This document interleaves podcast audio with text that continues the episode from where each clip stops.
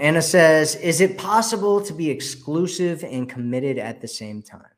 Well, if you're committed, you're exclusive. Unless, I mean, there are like poly relationships and stuff like that out there.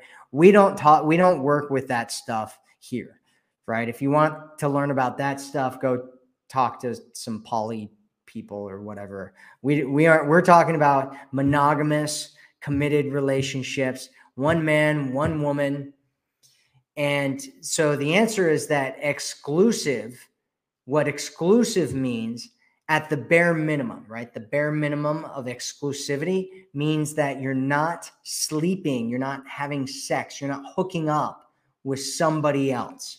That is what exclusivity means. And some women are like, well, that's what men want it to mean. No, no, no, no.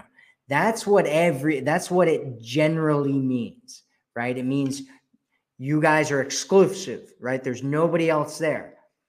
But if you haven't clarified it, you can only assume that it means from an, a physical intimacy standpoint. You can't assume that it means that he's not dating other people and stuff. It could mean, it could mean that he's not dating other people. It could mean that he just wants to be with you and only you.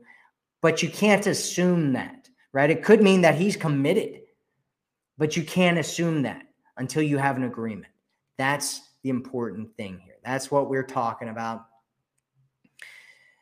Exclusivity doesn't have to come before commitment. A guy can show up to you next week and say, Hey, you want to get married and you guys have known each other for a week and you get married. I was actually just talking to a friend of mine today, as a matter of fact, who's been married to his wife for it's, I think it's been about nine or 10 years now. It's either nine or 10. And he met her and they ended up, he, he proposed to her within a week and a half of meeting her. Right. And they're happy together. I mean, they're both a little crazy, but they're happy together. Right. I mean, who gets married after a week and a half of knowing somebody?